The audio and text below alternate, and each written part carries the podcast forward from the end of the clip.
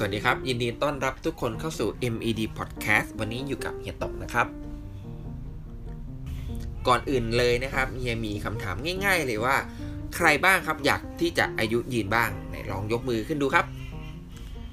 เชื่อว่าทุกๆ คนนะครับ อยากที่จะมีอายุยืนยาวนะครับ เพื่อที่เราจะได้อยู่กับคนที่เรารักได้นานขึ้นถูกไหมครับ แล้วก็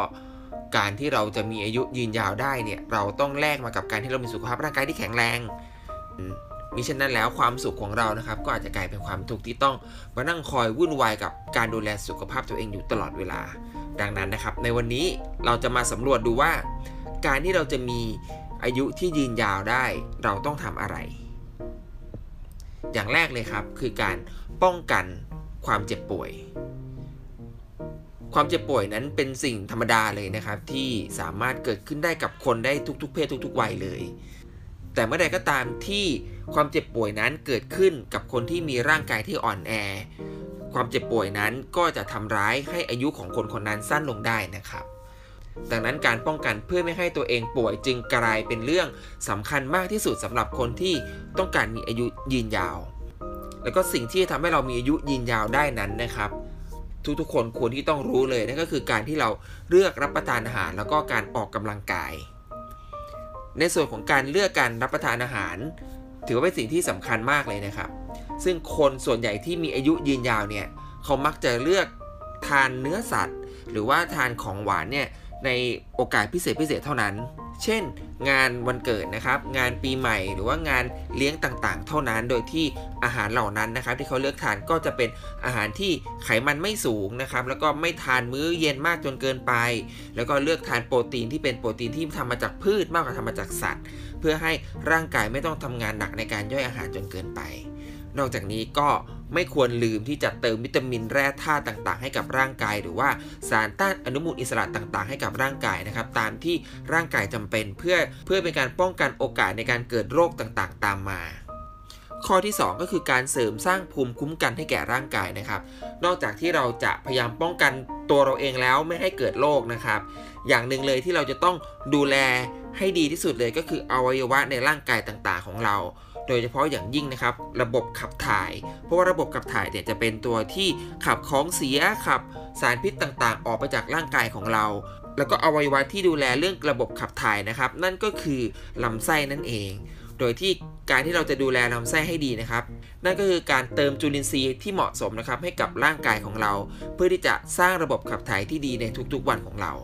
ข้อที่ 3 ก็คือการที่เราปลูกผักต่างๆ หรือว่าปลูกผลไม้ต่างๆ ทานเองนะครับ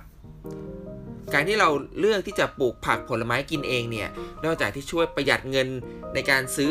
ผลไม้หรือผักต่างๆ เหล่านั้นมาแล้วนะครับ อย่างหนึ่งที่ได้กลับมาเลยก็คือความสดความสะอาดแล้วก็ปราศจากสารเคมี และในขณะเดียวกันนะครับ การที่เรา เลือกที่จะปลูกพืชปลูกผักกินเองแล้วเนี่ย นอกจากได้อาหารอร่อยมากินแล้ว เรายังได้การออกกำลังกายไปในตัว เพราะว่าเวลาที่เราปลูกผักแบบนี้เราอาจจะมีการขยับตัวเล็กๆ น้อยๆนะครับทำให้ร่างกายของเราแข็งแรงมากขึ้น ดีกว่าการที่ต้องนั่งเฉยๆโดยที่มาออกแรงอะไรเลยถูกไหมครับ ข้อที่ 4 ก็คือการที่เราทำอาหารทานเอง ใครก็ตามนะครับที่ต้องการที่จะมีอายุที่ยืนยาว การที่เราเลือกที่จะทำอาหารทานเองนั้นนะครับไม่ว่าจะเป็นเมนูง่าย ๆ ก็ได้ ก็เป็นอีกหนึ่งทางเลยที่ทำให้ร่างกายของเรานั้นแข็งแรงขึ้นมาได้ โดยที่วัตถุดิบต่างๆ ที่เรานำมาใช้ในการประกอบอาหารนะครับ ก็ไม่จำเป็นเลยที่จะต้องเป็นของแพง แต่ขอให้เป็นของที่มีประโยชน์กับร่างกายของเราเท่านั้นก็เพียงพอแล้วครับ แล้วก็อีกอย่างหนึ่งเลยที่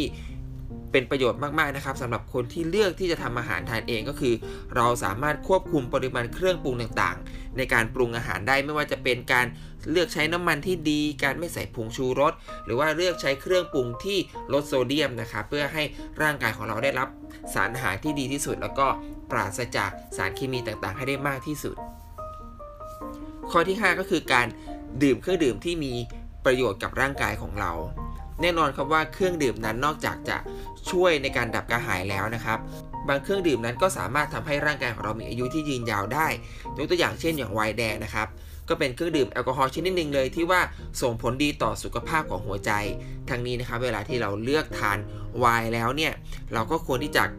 กำหนดนะครับหรือว่าจำกัดปริมาณในการดื่มในแต่ละครั้งให้เหมาะสมกับร่างกายของเราเพื่อที่จะได้รับประโยชน์ที่มากที่สุดนั่นเอง ข้อ 6 ก็คือการสร้างปฏิสัมพันธ์กับผู้อื่นนะครับ คงปฏิเสธไม่ได้เลยว่ามนุษย์เรานะครับไม่สามารถที่จะอยู่คนเดียวได้ เพราะว่ามนุษย์เรานั้นเป็นสัตว์สังคม การที่เราออกไปพบเจอผู้อื่น ไปเจอคนรอบๆข้างไปเจอคนที่เรารักอยู่ตลอดเวลาเนี่ยก็เปรียบเสมือนการเติมความสุข การเติมสุขภาพที่ดีให้กับร่างกายของเราการที่เรามอบความรักความเข้าใจความใส่ใจต่างๆ ให้กับคนอยู่รอบๆข้างของเรา ก็เป็นการทำให้ตัวเราเองนั้นมีอายุที่ยืนยาวขึ้นแล้วล่ะครับ เห็นไหมครับว่าทั้ง6ข้อที่เฮียได้แนะนำวันนี้เนี่ยก็ไม่ใช่เรื่องยากเลย เป็นเทคนิคง่าย ๆ ที่เราสามารถเติมความสุขให้กับชีวิตของเราได้ในทุกๆวัน สุดท้ายนี้นะครับสำหรับใครที่อยากจะมีชีวิตที่ยืนยาว มีสุขภาพที่แข็งแรง ก็อย่าลืมนำเทคนิคเหล่านี้ไปใช้ดูนะครับหวังว่าทุกคนจะมีความสุขในทุกๆวัน แล้วก็กลับมาพบกับเฮียตรงได้ใหม่ครั้งหน้านะครับใน MED Podcast วันนี้ลาไปก่อนแล้ว สวัสดีครับ